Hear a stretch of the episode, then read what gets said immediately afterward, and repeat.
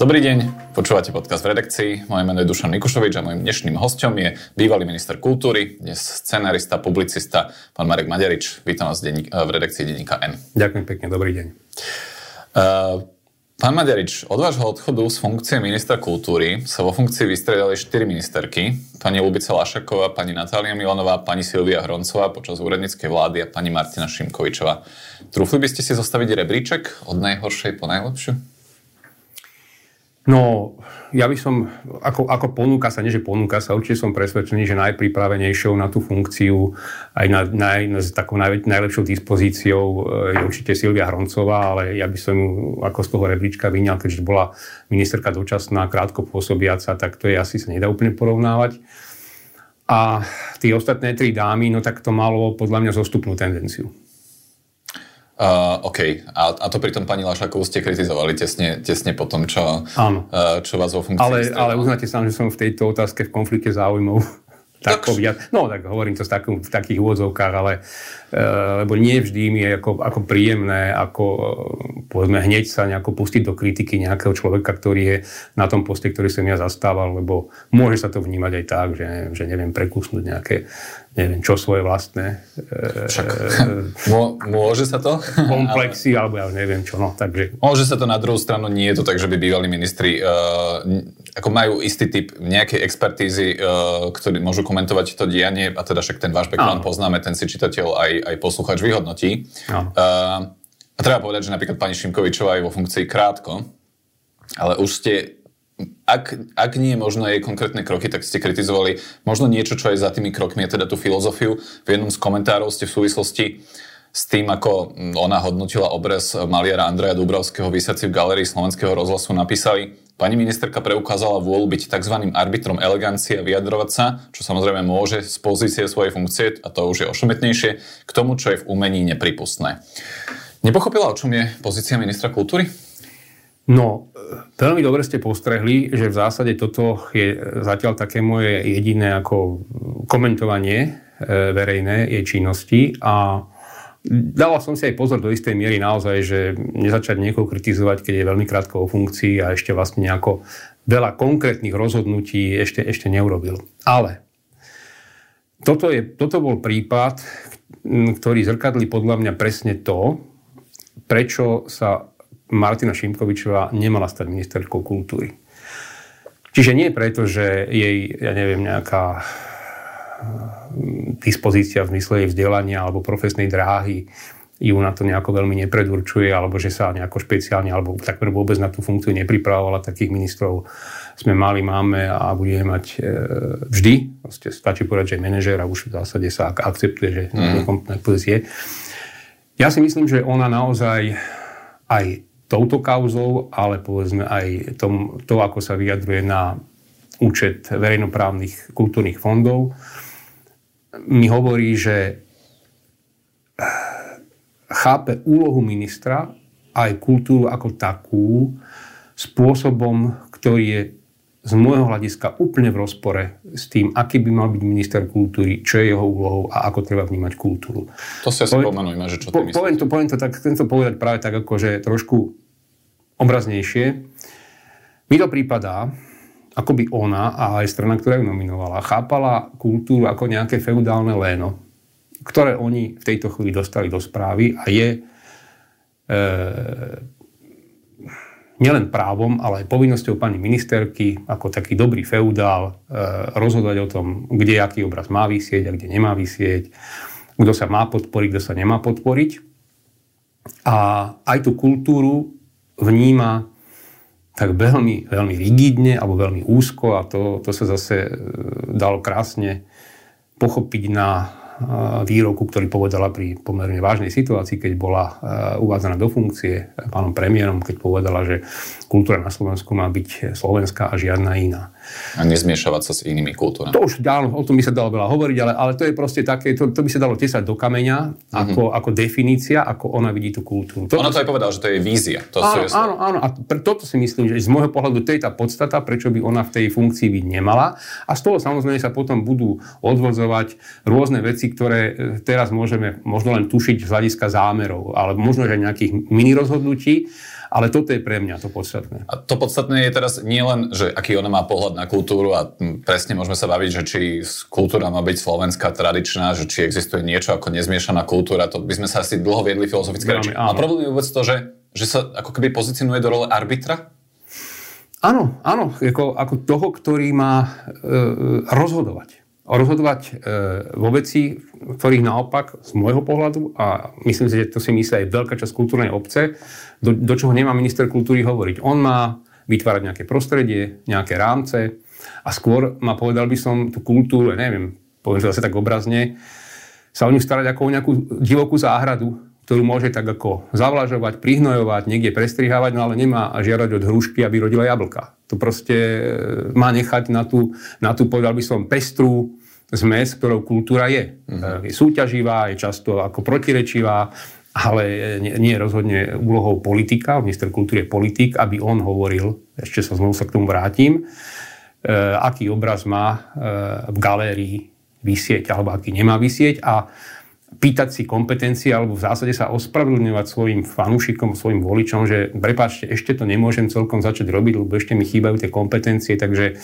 nebojte sa, už na tom pracujeme, aby sme mohli povedzme cez tie fondy my hovoriť, alebo ja konkrétne, kto si zaslúži podporu, kto si ju nezaslúži a tak ďalej. To je v protiklade k tomu, ako sa kultúra vyvíja a aká vlastne ona je.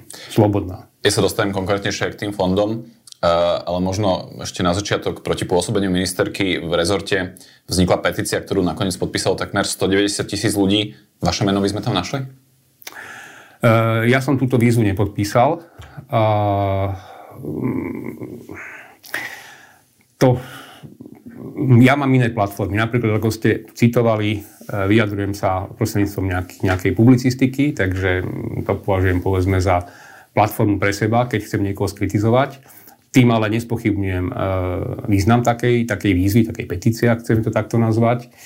Je faktom, že e, to je myslím si na takej stránke, ktorá je určená na e, vznik rôznych víziev. A, hey, a keď... Nemá to formálne náležitosti tej petície? Jasne, však nemá, nemá to ani nejaké právne, možné, ako že by niekto si na základe toho mohol ako keby nárokovať, že sa má zmeniť nejaký zákon alebo že má niekto odísť z nejakej funkcie. Ale ten počet podpísaných ľudí je E, naozaj v porovnaní s inými petíciami a výzvami veľmi veľký. E, ja si však myslím, že e, sa pod tú výzvu podpísali dominantne ľudia, ktorí sú blízko kultúry alebo sú priamo aktérmi kultúry, čo poviem, prečo je dôležité.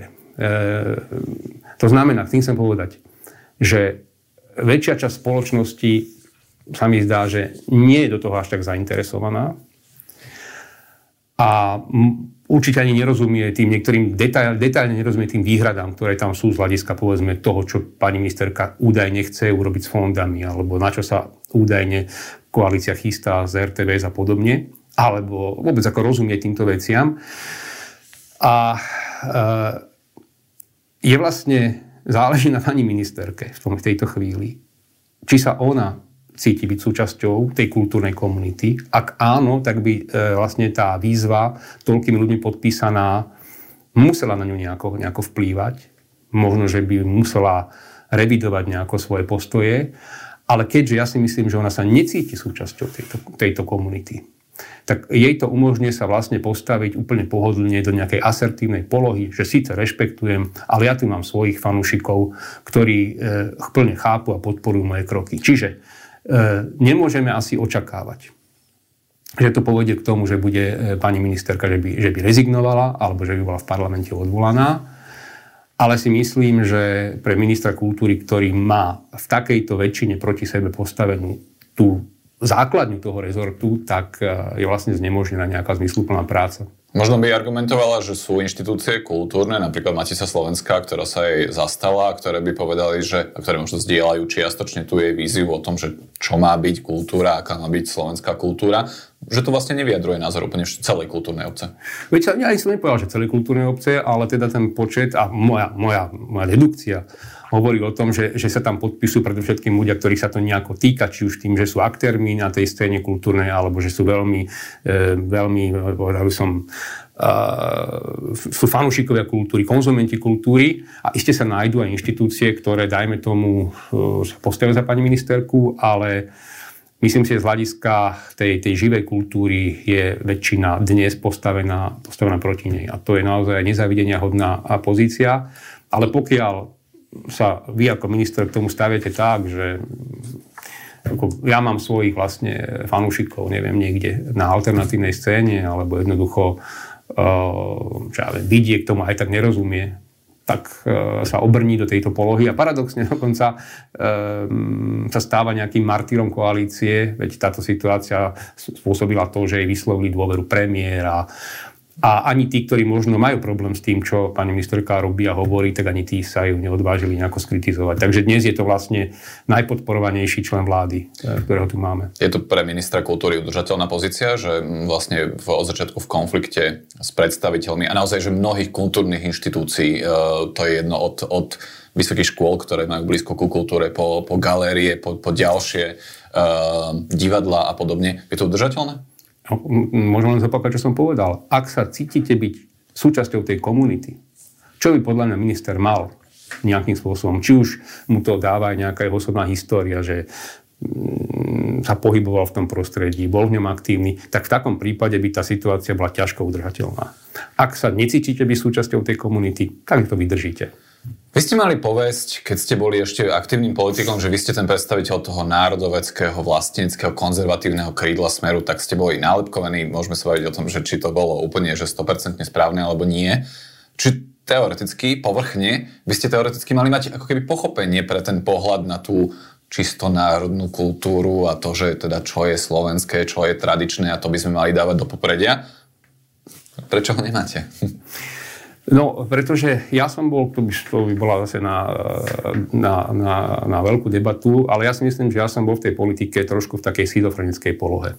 Nepochybne e, som bol síce člen lavicovej strany, ale boli otázky, kde som, povedzme, a dodnes mám nejaké konzervatívnejšie náhľady na, na svet alebo na niektoré problémy. A bol som zároveň minister kultúry a prísne som dbal. Prísne som dbal na to, aby nikdy v tej kultúry som nevniesol nejaký stranický rozmer, to znamená, že niektoré moje postoje, možno tie národnejšie, súviseli skôr s politikou, ale zase nejako e, veľmi som ich nepresadzoval do kultúry a, a pri tej kultúre som ctil možno, že aj napriek môjim nejakým ako osobným názorom, som ctil práve tú, ako tú slobodu. To znamená to, aby nikto necítil, že pretláčam nejaký svoj ideologický e, postoj. Takže a toto považujem za, za tú podstatu, ako má minister kultúry sa ku kultúre chovať. Ako zabudnúť na svoju stranickú knížku, keď je, keď je v rezorte a keď je v komunikácii s predstaviteľmi napríklad inštitúcií, ktoré, ktoré nejakým spôsobom gestoruje. E, ja som, však dobre som vedel, e, aké majú, dajme tomu aj politické názory e, niektorí riaditeľia. Veď som sa s nimi niektorými veľmi dobre poznal ešte aj z predchádzajúceho obdobia. A medzi štyrmi očami sme si možno aj niekedy povedali, že oni mi povedali, no my sme, nie sme voliči smeru alebo čo, ale toto nikdy ne, neovplyvňovalo ako keby môj postoj k ním. Buď to bol dobrý riaditeľ a dobre si robil tú svoju prácu, alebo si urobil zle. Takže e, ja nebudem teraz odmietať všetko, ako keby čo môže podporovať tzv. národnú kultúru, ale je to na debatu, akým spôsobom, akými nástrojmi a určite nie na úkor, povedzme, toho základného, čo kultúra je. To znamená, je to pestrosť, je to rôznorodosť. A e, aj by sme mohli ísť do naozaj veľkej debaty, čo je to národné a čo, alebo aká miera z toho národného je vlastne európske. Zoberte si, čo je slovenské, naše gotické pamiatky. V čom sú e, rídzo slovenské No, a tak ďalej, tak ďalej. Rozumiem, rozumiem, veď však... Um, Takže v, z, z dobrých vecí sa teším a zo zlých sa neteším a nedá sa to takto zjednodušene povedať. No. Už z podstaty, už slovo národ a tie moderné národy tiež nie je ako keby kategória, ktorá tu bola posledných tisíc rokov, ale, ale no to, sa oveľa viac. Najmä sa musíme baviť o 18. 19. No, storočí, tak. kedy bola naozaj akože uh, obrodnecké hnutie v celej Európe a tak ďalej. Ministerka Šimkovičová ten odpor voči nej stavia trošku tak ako keby do kontroverzie toho, že proti nej bojujú nejaké mimovládky mimovládky, politické mimovládky alebo LGBT mimovládky, voči ktorým sa ona stavia. 12. januára 2024 vyhlásili, že takzvané, neviem, čo to presne úplne je, ale LGBTI mimovládky nedostanú od ministerstva ani cent. O 4 dní na to ministerstvo kultúry ešte vytvorilo na svojom Facebooku anketu, v ktorej dalo vlastne do vzájomného rozporu, že či chcú ľudia, aby sa prispievalo na LGBTI akcie alebo obnovu pamiatok. Vy ste niekedy vo funkcii uplatňovali ako kritérium, či je nejaký kultúrny projekt LGBTI? Nie, nie, nie. Tým som sa nezaoberal. A aj pani ministerke by som odporúčil, ak, ak má napríklad nejaké informácie alebo podozrenie, že nejaká komisia príliš nahráva nejakému typu umenia alebo nejakým témam, tak nech to preskúma, nech dá ako keby zhodnotiť úroveň nejakých projektov, ale nepozerať sa na to, že a priori, že keďže to, povedzme, nejaký projekt pracuje s tematikou LGBTI, tak e, z podstaty tejto je nejaký nepripustný. Toto je podľa mňa veľmi zlé, to je práve to, čo tú kultúru rozdeľuje, ale hovorím, to môže byť aj zámer, veď e, vieme, ako tá spoločnosť je, ako je rozpoltená a viem si predstaviť, ako množstvo práve sympatizantov, voličov e, pani ministerky a SNS e, má podobný názor, čo znamená, že povedal som, možno, že nadbieha týmto očakávaniam, ale je to proti duchu kultúry. Tam e, takéto niečo neplatí, tam povedal by som, je to jeden z najväčších keby prečinov toho ministra takýmto spôsobom. A už nehovoriac o, o tých no neviem, či to mám nazvať, že smiešnosťou, lebo to je aj trošku zákernosť, že postaviť do takej vidličky, že tak čo, chcete na pamiatky, alebo chcete na, na tému LGBT. To, to sú tie falošné dilemy. Lebo to by sme mohli... Mnohí politici ich robia. No áno, áno, to by som pani ministerku mohol povedať, no tak uh, poďte niekde na dedinu a, a povedzte, uh, že tak čo, vážení občania, chcete, aby sme opravili strechu na kultúrnom dome, alebo aby sme tu mali zariadené moderné zdravotné stredisko. No tak čo povedia tí ľudia? Tak chceme zdravotné stredisko? Samozrejme, takto samozrejme otázka nestojí a vôbec nie na kultúre, kde idú na pamiatky, povedzme rádovo e, desiatky miliónov a na e, kultúru z nevyhodnených skupín ide rádovo povedzme 10 tisíce, niekde možno 100 tisíce a nefunguje to tak, že keď nepodporím nejaký projekt LGBTI, že automaticky tým zachránim nejakú národnú pamiatku. Čiže to je nefér.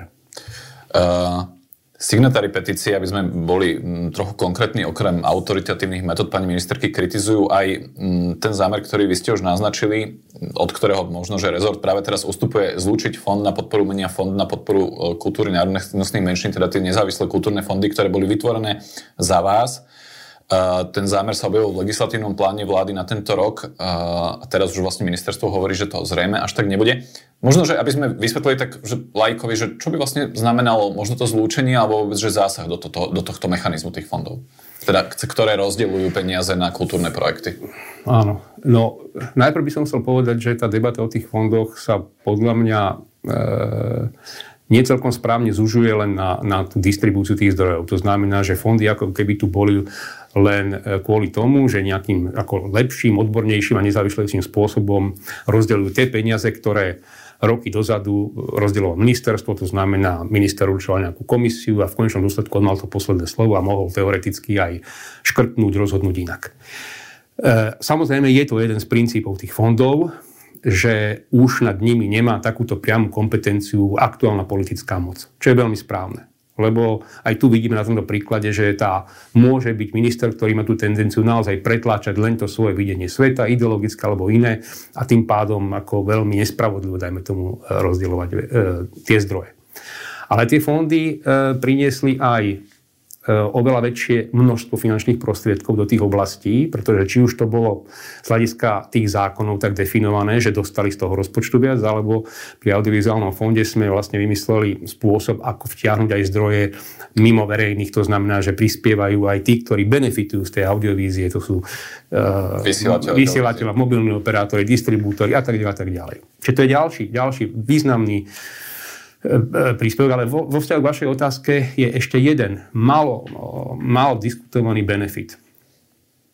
Tie fondy, tým, že sú aj špecializované, tým, že sú aj personálne celkom solidne zabezpečené, oni sú není len tým prietokovým mechanizmom pre tie peniaze, ale oni sú aktívnymi aktérmi v tej svojej danej oblasti. Takými až výkonnými inštitúciami. Čiže napríklad Audiovizuálny fond zohral veľmi aktívnu úlohu v digitalizácii kín na Slovensku najmä teda ako jednosálových, tým sa zachránilo strašne veľa kín na Slovensku a veľmi to pozitívne vplýva aj na možnosť návštevnosti kín, distribúcie, distribúcie filmov. Alebo zohráva veľmi aktívnu úlohu pri tzv. vratkách, ktoré dostávajú investori do, do audiovízie, alebo Fond na podporu umenia prišiel s inovatívnym projektom Slovenské mesto kultúry. Tým chcem povedať, že tie fondy majú na rozdiel od ministerstva, ktoré má svoje malé sekcie a nie je v jeho kapacitách, lebo tie sekcie majú úlohy iné, legislatívne, gestorské vzťahu k inštitúciám, tak aj e, veľmi sú aktívnymi hráčmi a neustále ako keby vylepšujú to prostredie, ktoré obhospodarujú teda jednak prostredníctvom tých dotácií, ale aj takýchto aktívnych politik. A keď tie fondy zlúčite, vlastne idete proti tejto špecializácii, ono aj tak, napríklad Fond na podporu umenia má také široké portfólio, že ak by som vôbec uvažoval e, ja o tom, že čo s tými fondami ešte v tomto zmysle robiť, tak možno skôr ešte rozdeliť. Povedzme, oddeliť a nech je fond, ktorý sa bude špeciálne venovať regionálnej a miestnej kultúre, podpory všetkých tých kultúrnych centier, ale nie, že zlúčiť. To je proste, to je, to je z podstaty veci zlé. Ehm, to sú veľmi špecifické oblasti a skôr sa môže veľa pokaziť, ako by to mohlo k niečomu prispieť, ak niekto nemá len ten zámer, že vlastne takto jednoducho, jednoduchšie ovládnem tie fondy, mám, budem mať jeden fond, jedného riaditeľa, jednu radu, a bude mu všetkom znovu rozhodovať. Zrejme nakoniec to zlučovanie nebude úplne také aktuálne, ale budú tam niektoré iné zmeny, uh, zvyšovanie počtu. Nie, mne, mne, mne, mne možno ušla informácia, nebol tam zámer aj ten audiovizuálny fond zlúčiť, alebo to bola len otázka... Je to, bol, bol, tak to bolo to vždy veľmi nejasné a, a nebolo tam nikdy konkrétne napísané a tl, ministerstvo kultúry v januári v tlačovej správe povedalo, že je to momentálne nepravdepodobné to zlučovanie a že skôr pôjdu cestou zvyšovania počtu uh, miest v dozornej rade tak, aby tam ministerstvo kultúry malo väčšie zastúpenie. Tie dozorné rady potom e, majú vplyv na obsadzovanie tých odborných komisí, ktoré rozdeľujú tie projekty. E, čiže zrejme to bude skôr, povedzme, že takýto, že jednoduchší mechanizmus, za ktorým vidíte ale čo? Znovu pokus ako keby dostať to viac pod kontrolu? Pokiaľ by sa jednalo len o rozšírenie dozorných rád, tak to by som nevedel nejako dramaticky. Mm, keď chce ministerstvo kultúry mať viac ľudí, ktorí kontrolujú ekonomiku tých fondov, tak nech sa páči. Problém nastane, a to e, viackrát pani ministerka deklarovala, ak e, získajú, získa štát alebo ministerstvo väčšinu v tej rade. V tej rade, ktorá vlastne zostavuje tie komisie, v tej rade, ktorá e, určuje aj politiku, myslím takú kultúrnu politiku toho fondu. Tam nastane, tam by nastalo to znovu zoštátnenie e, tých fondov a podriadenie v nejakom slova, v nejakom slova zmysle alebo v nejakej forme toho fondu pod ministerstvo kultúry. To ešte ako len dedukujeme, lebo naozaj je ťažko niekedy sa vyznať e, v tých zámeroch koalície, respektíve ten zámer hrubý tu nejaký je vyslovený, ale ako to bude urobené, ťažko povedať. Minimálne pani ministerka opakovane vo svojich prejavoch hovorí o nejakom určovaní kultúrnej politiky a ten zámer e, v tých jej slovách e, vidno. Je nejaký krok za tých pár mesiacov, za ktorý by ste ju pochválili na ministerstve? Aby sme boli objektívni, ako oni to majú radi? Uh, pravdu povedať, ona tých, tých reálnych krokov ešte, ešte veľmi veľa neurobila. A nejaký taký, ktorý by stál na nejaké, za nejakú osobitnú pochvalu, nejako, nejako nevidím. No, tak... List uh, ministrovi kultúry Českej republiky k výročiu Československa. Bol to od nás mnohých alebo ľudí, ktorí sa tomu vysmievali, trošku niečo také, že možno aj zbytočné, že ako sme k tomu pristúpili a dali sme tomu váhu, alebo to aj z pohľadu vás ako človeka, ktorý bol na čele ministerstva, nebol úplne že naj, naj, Viete čo, krok. Nepovažujem to za to najpodstatnejšie. Akože kvázi, že môže sa stať, aj keď ono to zase niečo ukazuje, lebo naozaj ten jazyk toho, toho listu, aj ten spôsob, no tak ani sa to tak nerobí, a, ale, ale hovorím, toto nič na tej hre e, e, nedeli, nenásobí, e, naznačuje to niečo. No, tak e, asi by, keby sa mňa pani ministerka opýtala, že čo by mala ako robiť alebo ako postupovať, tak ja by som jej naozaj veľmi odporúčal čo najviac pokúsiť sa, e, sa radiť s odborníkmi. Ak tam, ale určite tam nejaké zostane na ministerstve a možno, že aj porozmýšľať, že možno aj tí najbližší spolupracovníci do akej miery dokážu, keďže v mnohých veciach objektívne sa nemôže vyznať, ale, ale takých ministrov naozaj, ako som spomenul, je veľa a oni sa potom odlišujú v tom, že tí múdrejší si predsa len okolo seba dajú ľudí, ktorí sa vyznajú a minimálne ten rok ich počúvajú, učia sa od nich a neurobia ako prvé, že si sami zostavia list, ktorý potom je e, objektívne e, terčom posmechu. Napriek zmienke v programovom vyhlásení vlády sa dnes zdá pomerne nepodobné rozdelenie verejnoprávnej RTVS na rozhľad a televíziu, o ktorom sa tu doteraz hovorilo. Oni to vlastne koaliční politici pomenovávajú vysoké náklady, stovky licenčných a iných zmluv, ktoré už sú podpísané na RTVS, ktoré by sa museli otvárať, nejaké technické komplikácie, spoločné zázemie, archív a podobne.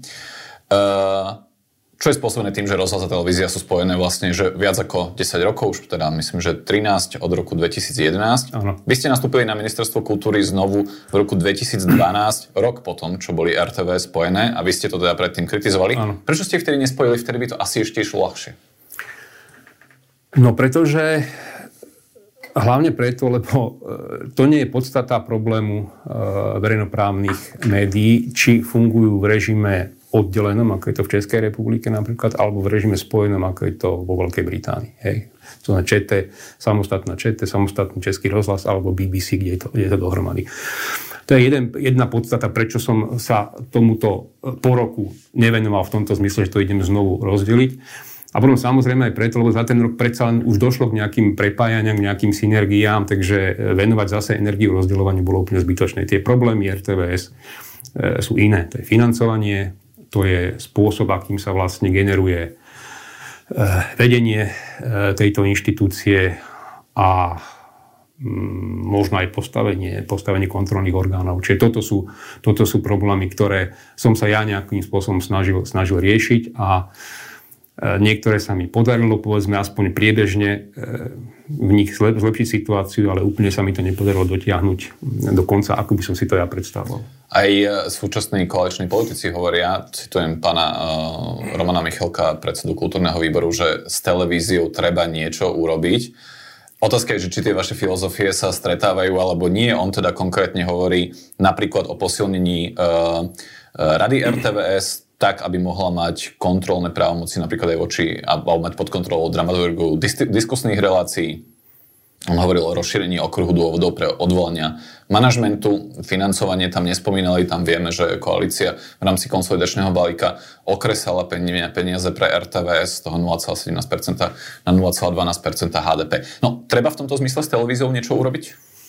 No, ak, ak máte plán, ak rozumiete tomu, čo je verejnoprávnosť, tak e, určite áno a tie, tieto úvahy, čo ste načrtli, tie vychádzajú z iných, z iných ako prístupov a vnímanie verejnoprávnej televízie. Určite, ja by som tiež si vedel predstaviť posilnenie kompetencií rady, ale rozhodne nie v tom, aby rada priamo zasahovala e, do, do výkonu a nebodaj do dramaturgie nejakých politických diskusí. Ja, to bol, to bol vlastne môj posledný ešte legislatívny náruž ako poslanca, to bol nový spôsob e, voľby generálneho riaditeľa. Keď e, som prišiel s návrhom, ja som ho chcel ako minister ešte predložiť, ale ja som skončil predčasne, No ale urobil som to potom ako poslanec. Aj tak si myslím, že by mi nebolo dovolené to, alebo že by to neprešlo, keď vidím to mentálne nastavenie e, aj niektorých svojich bývalých kolegov. Čiže pre samotnú voľbu generálneho riaditeľa by vznikol ad hoc orgán zložený reprezentatívne do zástupcov nejakých e, dôležitých spoločenských inštitúcií, ktoré by tak trochu zrkadlili e, vlastne tú verejnoprávnosť v tomto slova zmysle. Zároveň by, aby bola, aby bola tá verejnoprávnosť dodržaná aj v tom zmysle, že, že politici sú tiež nejakými zástupcami verejnosti, tak ich zástupcovia v RTVS, to znamená rada, nimi volená rada, by zase získala kompetenciu odvolávať e, toho generálneho riaditeľa. Lebo dnešná rada je naozaj úplne v podstate bez zuba. Mm. Ona, ona má, schvaluje nejaké základné materiály, ale v zásade ani nevolí, ani neodvoláva proste. No, má slabé kompetencie. Čiže to, takto som si to ako keby predstavoval, aby bola, aby bola vyvážená tá, aj tá moc, tá spoločnosť reprezentovaná poslancami, ale aby to, to, to základný, ten základný, to základné rozhodnutie, kto bude riaditeľom, naozaj zase o tom rozhodovala tá verejnosť ad hoc a potom ešte bola vlastne, mala vzniknúť, aby ani vláda v tom nebola vynechaná, tak ak by sa podarilo, čo, som, čo teda bola prvá vec, na ktorej som ako pohorel, hoci to bolo v programe vlády, ktorej členom som bol, tej poslednej, to znamená, že koncesionárske poplatky by sa primerane zvýšili a každé 3 roky by sa už na základe objektívnych ekonomických parametrov e, buď zvyšovali alebo znižovali. A o tom by rozhodovala zase raz za tri roky zostavená vládou e, komisia zložená z ekonómov a finančníkov, ktorí by túto vec vedeli nejako posúdiť. Čiže ja som uvažoval o takom rozložení určitých právomocí určitých orgánov vo vzťahu k RTVS. To bol môj pohľad pohľad, že s ňou treba robiť niečo v tom zmysle, ako to hovorí Andrej Danko, že rozdelíme a tým pádom, ja neviem, máte tu na strašné toalety, tak asi, asi sa rozdelením, neviem, zázračne delením sa asi zrejme rozmnožia tie toalety, neviem alebo ako naznačuje, ja som to teda nepočul do povedať pána Michalka, ale ak povedal, že by rada mala mať kompetenciu zasahovať do programu. Tak On povedal, že mal by mať ako keby do, nejaké dozorné alebo kontrolné právomoci aj na, na tú dramaturgiu relácií. No tak to je, to je, to si myslím, že to je... Mm, bohužiaľ, to je zrejme tá, tá, tá mentalita, ktorú reprezentuje do istej míry aj pani, pani Šimkovičova, toho ako keby toho pocitu, že keď sme pri moci, tak e, máme mať nejaké právo ako diktovať, čo sa má robiť. Ja, ja ho vyjadrím citátom Andreja Danka z eh, TA3, myslím, že z tohto týždňa, keď teda kritizoval pomery v koalícii slovami, ja chcem vedieť, kedy môžeme vymeniť šéfa televízie, kedy môžeme mať obsadené inštitúty v policii. To je vlastne ten problém, že, mm. že sa ani neskrýva, že to má byť politické, respektíve robot tak Andrej Danko aj vtedy, keď ste boli vy s ním v koalícii? Tak uh, Bol som s ním v spore, teraz som ho pred chvíľkou som o ňom hovoril, kedy, eh, kedy, si, kedy on vlastne zastavil z môjho pohľadu dokončenie toho, tej, tej no áno, ako v podstate e, reformy financovania RTVS. A, Myslím si, že e, sa netajil, a to bol aj, aj môj dôvod, keď som aj definitívne potom odišiel z tej, z tej ako poslanec koalície, že sa nikdy netajil svojimi veľkými sympatiami k, k Orbánovi a k, a k politike, ktorá takýmto spôsobom zaobchádza s verejnými inštitúciami, že ja mám rozhodovať o tom, kto kde má, kto kde má sedieť. Ja to mám od Boha dané, že teda ja viem, ako to má byť. Asi sa týmto mostikom dostanem k vzťahom v koalícii. Vy ste veľmi krátko po voľbách napísali komentár o tom, že štvrtá Ficová vláda bude koalíciou nespokojnosti. Ja si dovolím prečítať tú hlavnú tézu, teraz ju kolega e, citoval aj v Newsfiltri, čiže v niečom je ako keby um, asi nie, nás niečím oslovila mnohých. O čo ťažšie budú dosiahnutelné tie hmatateľné tzv. sociálne výdobytky, o to ostrejšia a vydatnejšia bude musieť byť duchovná potrava. Slovné svoj sa budú ukazovať okamžite a čoskoro aj niektoré tvrdé opatrenia a zákony. Voliči budú musieť predsa niečo dostať. Migranti, médiá, Ukrajina, špeciálna prokurátora, mimovládne organizácie, kultúrne témy, to všetko bude využívané rýchlo a rázne. Potvrdzuje sa to? Uh... Do, do, myslím si, že áno, aj keď je to dnes prekryté, mnohé, mnohé kroky, ktoré by boli ako keby už, už ďalej, alebo mnohé agendy, ktoré boli už ďalej, sú dnes prekryté alebo spomalené e, vlastne parlamentnou obštrukciou a tomu, že sa spoločnosť a tá, aj tá koalícia sústreduje vlastne dnes na ten trestný zákon, na úrad špeciálnej prokuratúry. Ale Andrej Danko, ktorý sa asi cíti byť tak trošku na okraji, tak e, vehementne potvrdzuje to, čo som napísal. E, hoci e, ja som, alebo si myslím, že tá nespokojnosť môže nastať aj niekde inde ako len v SNS, ale on je dnes ten hlavný predstaviteľ tej nespokojnosti, ktorá môže na konci dňa, alebo na konci dňa, možno v polčase, e, priniesť veľké problémy koalícii. Vidíme to už na, povedzme, e, týchto prezidentských voľbách, kde e, z hľadiska povedzme, z takej bežnej logiky asi ťažko si viete vysvetliť, prečo Andrej Danko nazýva svojho koaličného partnera zradcom, prečo ide ako keby skôr ako taký trúc podnik tiež kandidovať. Ale ono je to asi e, motivované jeho nespokojnosťou, jeho e, hľadaním si akýchkoľvek ciest, ako si ešte v tej koalícii niečo vydobiť. Pokojne si viem predstaviť, ako v druhom kole zobchoduje zrazu o, o, o takú obratku, robia podpory e, Petra Pellegriniho. Ak sa Peter Pellegrini stane prezidentom, tak to bude ešte zase si pripisovať za svoju zásluhu. Takže či, či... Je, je to tam nejako v tej koalícii. Čím je to dané? Akože, lebo tak máte nejakú osobnú skúsenosť s Andrejom Dankom. Ja teda tu vám budem robiť problém na vaše komentáre v, v štandarde, ale odpichnem sa od nich. Uh, aj tam, tam ste o Dankovi napísali a o tomto, že vlastne o týchto výpadoch, že na jeho nekolegionálnom správaní môže mať podiel aj jeho povaha a v rámci nej ako vysoko priam spasiteľský sám seba vníma. Uh, stačí si spomenúť na rok 2016, keď sa stal predsedom parlamentu. Velikársky to prežíval, dával najavo, že funkcia predsedu parlamentu mu bola udelená priam božou prozreteľnosťou a keď, keď raz jeden uverí, že je predurčený, tam končíte tri bodky. Áno, ale e, možno, že by som to trošku zmiernil, respektíve by som k tomu doplnil. Toto môže samozrejme tá povaha veľa určuje. Každý z nás sa nejakým spôsobom chová v závislosti od svojej povahy, od svojho charakteru. Ja si myslím, že je to minimálne rovnakým dielom metóda, ktorá sa mu v nejakom e, okamihu jeho politickej dráhy osvedčila. To znamená, napriek tomu, že som v tej koalícii najmenší, tak určitým vyvolaním určitého rozruchu, určitým trúcpodnikom si viem niečo vydobiť. To znamená, keby som to povedal škaredie, je to vydieranie. Je to metóda, on na tú metódu používa, alebo sa mu možno hodí tá jeho emocionálna povaha, vybuchne, vynadá, povie to ako keby, skoro by som povedal až tak Matovičovské, že tak úprimne to poviem, že tí, tí moji voliči to predsa musia pochopiť, že, ako, že to myslím vážne a strašne ma štve, že vy mi nerozumiete všetci, že ja tu vlastne za tú dobrú vec bojujem proti tým, neviem, v tejto chvíli viem, že teda sú to liberáli, s ktorými bojuje, no ale za tým sa podľa mňa stále skrýva nejaký cieľ, ktorý sleduje a ktorý by, si, ako, a ktorý by chcel získať. Čiže je v tom také politické predátorstvo. Čiže nie je to zase len emocionálny hráč, ale mm. je, je, je to aj, ako Robert Fico hovorí, je to skúsený politik, Andrej Danko. Mm, toto, toto, sú, toto sú jeho zbranie, ktoré nejako pochopil, že ich má, alebo má sklon ich využívať a je to tak. Veď spomeňme si na mm, vypovedanie koaličnej zmluvy v roku 2017, presne, o ktorom, presne. ktoré prišlo v lete v čase absolútnej uhorky a bezvedomia koaličných partnerov a viem, že ja si pamätám, som vtedy volal Belovi Bugárovi, absolútne netušil, čo sa deje, že nerozumel tomu, že ten, to, to bolo naozaj že veľké prekvapenie. Nehneva toto Roberta Fica?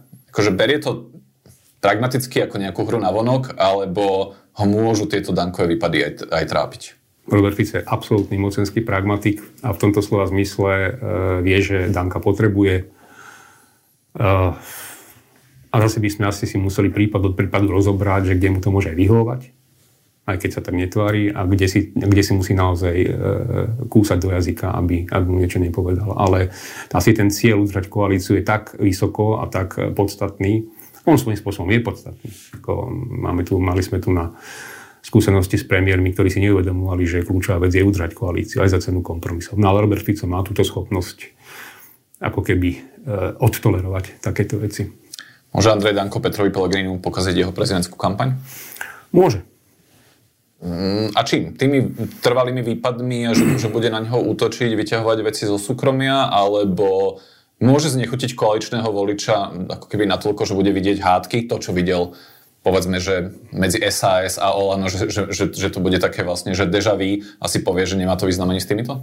No tak môže prispieť minimálne k tomu, keď ho bude ako keby kritizovať ako tými slovami, že neviem, chodí, sedí s Čaputovou na káve a, a, a, je, a je liberál, a je zradca tak môže do istej miery e, nalomiť nejakých e, voličov koalície, ktorí by inak Petrovi Pelegrini mu ten hlas dali. Bavíme sa hlavne o druhom kole, lebo do toho, do toho druhého kola sa Pelegrini určite dostane. Ale zase to bude záležať od, od miery, akou to Danko bude robiť a aj od iného kontextu. Ale môže. Samozrejme už ten fakt, že e, ho v tejto chvíli takto atakuje až osobne, e, teda to, nie, to nesvedčí o podpore. Naopak nie. O čom budú tieto prezidentské voľby, podľa vás? Mm. Tak oni, oni, oni nejakým spôsobom, dôležité je si uvedomiť, že, že, že v akej atmosfére a, a v akom stave slovenskej spoločnosti sa udievajú. Tá spoločnosť je rozpoltená. To rozpoltenie je hlavne, povedzme, naozaj, naozaj dnes na nejakom, dajme tomu, či už to niekto umelo robí, alebo to tak je na nejakom súboji nejakého liberálneho s konzervatívnym, alebo do, toho, do takýchto ako keby e, kanálov sú tí voliči nejako, nejako hnaní. Čiže bude, bude to o spoločenskej konštelácii, ktorá môže byť aj priaznivá pre e, Ivana Korčoka v prípade, že e, sa v tej väčšej časti spoločnosti prevládne názor, že neviem, naozaj Peter Pellegrini nie je svoj právny politický a že keď bude on prezidentom, tak vlastne bude všetko patriť znovu Robertovi Ficovi. Ale môže to byť aj v druhom kole e, rozhodnúť, keď sa zase tá druhá, druhá strana dokáže presvedčiť svoju, tú, tú svoju časť voličskú, to svoje zázemie, že Ivan Korčok je proste reprezentant toho progresivizmu a teda aj keď, aj keď by, by nám ten Peter Pellegrini z mnohých dôvodov nevyhovoval, tak predsa len e, skôr bude ako hájiť tie naše záujmy ako, ako Ivan Korčok. Čiže trošku to bude naozaj tento raz od tej, od tej schopnosti nejakým ako robiť tú kampaň, to bude, to bude dosť dôležité najmä pred tým druhým kolom. Vy ste si zažili niektoré prezidentské kampane, kebyže máte tieto voľby prirovnať, aj vám, že to vždycky bude krývať, k roku 2009 k súboju Ivan Gašparovič versus Iveta Radičová a v roku 2014 súboj Robert Fico a Andrej Kiska. Dá sa povedať, že k čomu je to bližšie?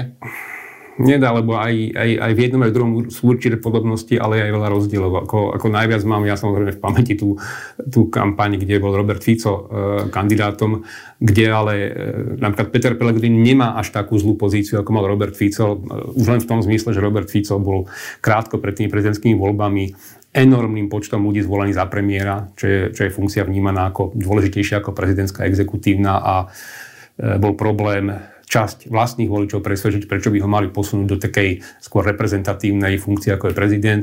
Kým Peter Pellegrini jednak ani nie je členom alebo reprezentantom Smeru, ale hlavne on je už dnes tej funkcii, taká, ktorá sa tiež vníma z istej časti ako skôr reprezentatívna predseda parlamentu a myslím si, že nebude mať on problém a nemá ten problém, aby ho jeho voliči, ale aj voliči Smeru posunuli do funkcie prezidenta. Čiže vedel by som nájsť ale aj, aj podobnosti, aj ale skôr by som teda asi hľadal, keď, keď sa pýtate, že čomu je to podobnejšie, tak e, tomu súboju, tomu súboju Fico, Kiska sa to viac podobá.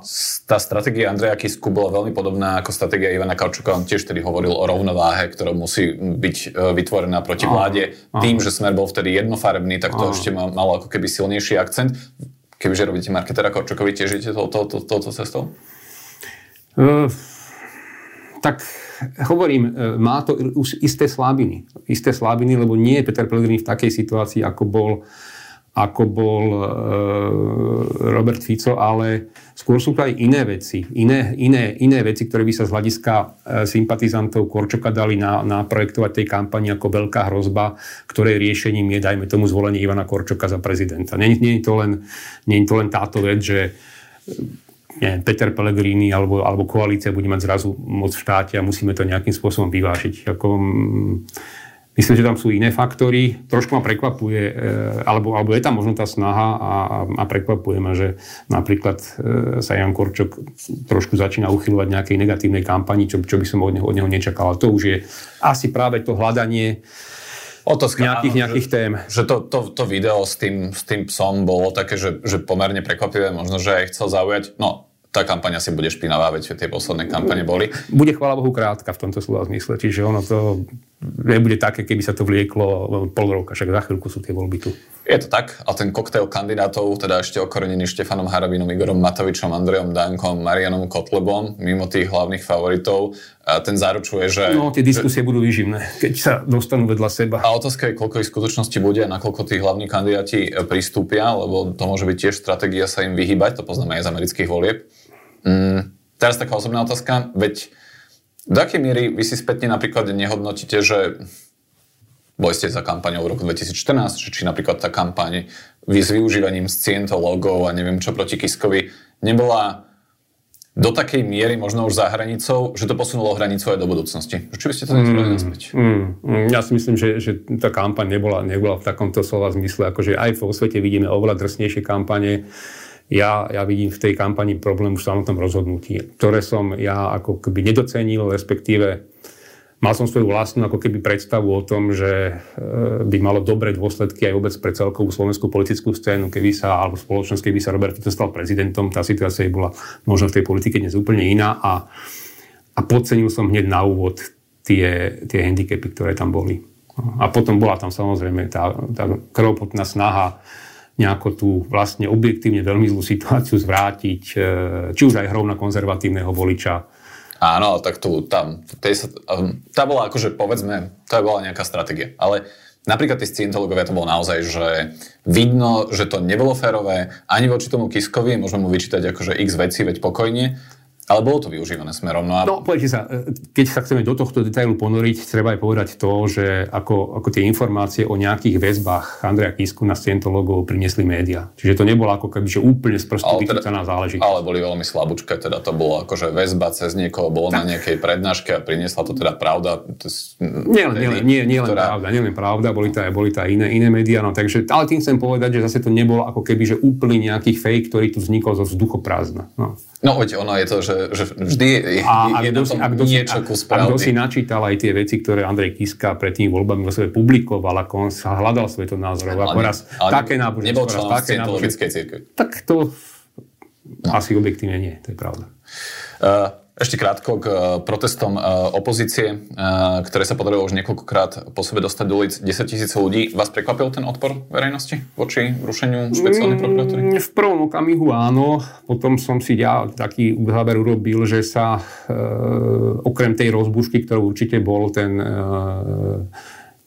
zákon, trestný zákon a, a zámer zrušiť e, špeciálnu prokuratúru, že sa v tom vlastne zrkadli to, že tá veľká časť verejnosti neprijala výsledky tých volieb. Ale tým nechcem povedať, že na to nemá právo to neprijať, ale že proste ako náhle tá koalícia začala robiť takéto veci, povedzme, že skráteným konaním takú dôležitú vec prejednáva, tak sa v tých, to v tých ľuďoch iniciovalo a vidím to dnes a on sa to aj postupne na tých, na tých protestoch ukazuje, že, že nie, že by sa opustila tá základná téma, ale že sa to veľmi rozšírilo práve na ten nesúhlas s tou koalíciou ako takou. A... Ono to zrejme súvisí s tým, že v skutočnosti táto vládna koalícia nevyhrala nejakou masívnou väčšinou a, a tá spoločnosť zostala rozdelená, časť, ča, časť no, ja len, ja, je, je nezastupovaná. Áno, ja len odpoviem na otázku, že, že, že vlastne z počiatku ako keby to bol také, že akože prekvapenie, že naozaj toľko ľudí a keď som si povedal, že ale toto je tá príčina, tak ma to už až tak neprekvapuje. E, a samozrejme, že asi aj tá opozícia si tam odvedla dobrú prácu, že tých ľudí nejakým spôsobom naozaj organizuje, volá ich ako na tie mítingy, akože zjavne vidno, že funguje tá, tá sieť tej občianskej spoločnosti, sa to rozšírilo do tých miest a tak ďalej. A možno ľudí autentických hnevá aj znižovanie no, trestných sadzieb, lebo no, teda akože kto, ktorá, vládna koalícia, ktorá vládna strana nám slubovala znižovanie trestov, trestov pre podvodníkov a korupčníkov? To, to ja nepopieram, že to ľudí hnevá. Druhá vec, keď si to rozmenieme na drobné, že aj, aj tie protiargumenty, že ktoré sedia, ktoré nesedia, ale určite to ľudí hnevá a určite sú tam autentickí na tých námestiach, nie sú tam, povedal by som, že by ich tam niekto uh, zviezol autobusmi. To, to, to myslím, že nikto nerobil. Na, na to nemajú inak tie strany zatiaľ ešte ani logistické zázemie, aby to dokázali tak, ako napríklad vedel Smer, ktorý zase objektívne bol aj regionálne silný. No to boli mítingy, to neboli ako demonstrácie, že Smer sa zase netváril, že, že, že to nerobí na vlastných mítingoch. Vašim odhadom vydrží koalícia do konca volebného obdobia? Tak bude to závisieť od výsledku prezidentských volieb. Ja si myslím, že skôr vydrží, ale ak by e, Peter Pellegrini prehral v prezidentských voľbách, a tak môže v istom zmysle e, za výnika považovať aj Andrea Danka a to by veľmi naštrbilo podľa mňa e, život tej koalície, až by to mohlo viesť nakoniec aj k nejakému skrátenému obdobiu. Takže toto bude dosť dôležitá vec podľa mňa. Andrej Danko zároveň hovorí, že zase problém pre koalíciu bude, ak Peter Pellegrini vyhrá, začne sa mu rozsypať hlas a napríklad tí poslanci, ktorí možno nepreferovali a tých pár politikov hlasu, ktorí možno nepreferovali koalíciu so Smerom a SNS, by sa časom mohli otrhnúť. To je nezmysel. Nemá sa, ak Peter Pellegrini zastane prezidentom, hlas to ešte posilní podľa mojej mienky. Nie je v tom zmysle, že by Peter Pellegrini z prezidentského paláca ho riadil. Jednoducho bude to úspešná strana aj v tomto slova zmysle. Určite si tam nájdu človeka, ktorý to tak alebo onak bude, bude riadiť. Tá strana má dosť ľudí na to, ako keby schopných e, robiť tento výkon a, a sú to takisto pragmatici, takže vôbec neviem, prečo by mali oni po úspechu mať nejaké odstredivé tendencie e, v koalícii. Práve bývalý minister kultúry a publicista Marek Maďarič, ďakujem, že ste boli v redakcii. Ďakujem aj ja. Moje meno je Dušan Mikušovič a teším sa do počutia na budúce.